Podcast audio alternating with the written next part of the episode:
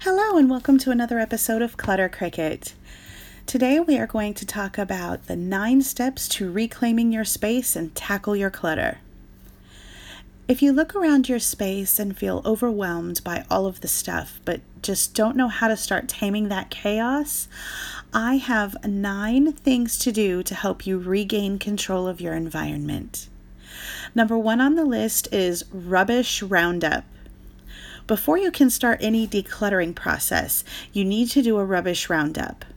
Grab a trash bag and walk through every room in your house, throwing away all of the garbage you see. This is old magazines, dead batteries, fast food trash, wrappers, empty packages, everything that you can find. The second item on the list is what I call big money. Take a look around your place for items that you can sell, things like furniture, appliances, large toys, and so on. If you're not using them, why not make some money off of them? You could have a traditional yard sale or go the more modern route and post the items for sale online through Facebook Marketplace, Craigslist, Let Letgo, OfferUp, Garage Sale. The list is endless. These online sites often bring in more money than a traditional sale. Number three, goods for the greater good. As you walk through your space, gather up all the linens, towels, and blankets that you no longer need and take them to your local animal shelter. They are always in desperate need for these items. If you have books your kids no longer read, donate them to the local school. The teachers will love you for this. I'm sure you have a lot of unwanted toys as well. Daycares would be overjoyed to take in your gently used children's toys. They go through so many toys there and would deeply appreciate such a donation. Number four, hotspot signals. No, this is not a reference to your Wi Fi. I'm referring to those areas in your space that signal for help. Those areas where your clutter just seems to naturally gravitate and pile up. Your hot spots. Walk through your space and take note of each of these areas. Make a list. Number five, homeless clutter. This is a big one. Using your list from number four, you're going to create a home for all of the homeless clutter that has been accumulating in your hotspots. Place a basket, storage bins, small boxes, whatever you have into those hotspots to corral that clutter. Give all of your items a home, including your keys, your purse, papers, school and child mementos, all of it. Assign a home for everything. Number six, worst case scenario. If you find yourself struggling to get rid of some things or you're just not sure what to let go of, ask yourself what is the worst thing that could happen by letting the item go?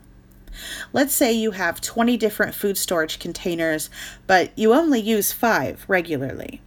You want to keep the other 15 in case you need them in the future, even though they take up an entire cabinet in your kitchen. If you get rid of those extra containers, you are guaranteed to free up valuable space in the kitchen, while, worst case scenario, you might have to buy a few containers someday in the future. Number seven, expired contents. When you are on the fence about letting go of something for fear you may need it in the future, place it in a box. On the outside of the box, write an expiration date that is six months or more away. Do not list the contents of the box. Just seal it up. If you have not opened it by the expiration date, take that unopened box and donate it. Do not open it. That will just have you rethinking whether or not to keep it, and that's exactly what we don't want. If you haven't used it by that date, you clearly don't need it. Let it go. Number eight, making time. Do you want to know how to eat a buffalo? Bite by bite. The same goes for your clutter.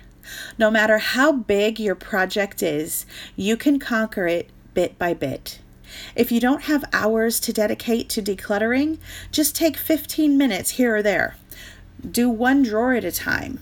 Scale down your bathroom contents while your kids are in the bathtub.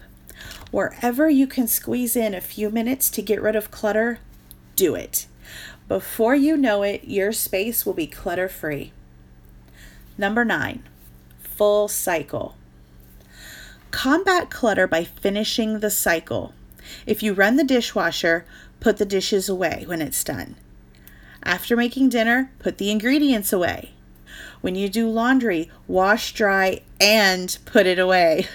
I know many people who wash their clothes and either leave them in the washer for days to mildew or leave the clean laundry sitting in a basket or on a chair without ever putting them back in the drawer of the closet. If you want to keep your clutter at bay, do the full cycle in all of your tasks. Removing clutter from your surroundings not only improves your physical environment, but it also improves your emotional well being and your mental health.